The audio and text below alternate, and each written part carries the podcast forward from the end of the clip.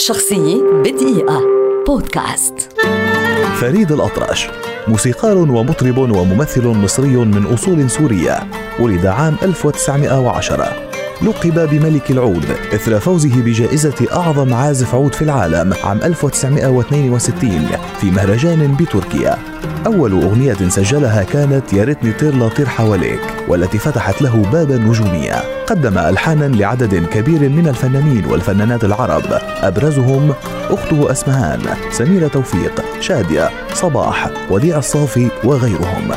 اشترك في 31 فيلما سينمائيا جميعها من بطولته بين عامي 1941 و 1975 أبرزها حبيب العمر وانتصار الشباب رحل فريد الأطرش عام 1974 إثر أزمة قلبية عن عمر ناهز ال 64 عاما تاركا مجموعة كبيرة من الأعمال الخالدة التي حفرت اسمه في ذاكرة الأجيال.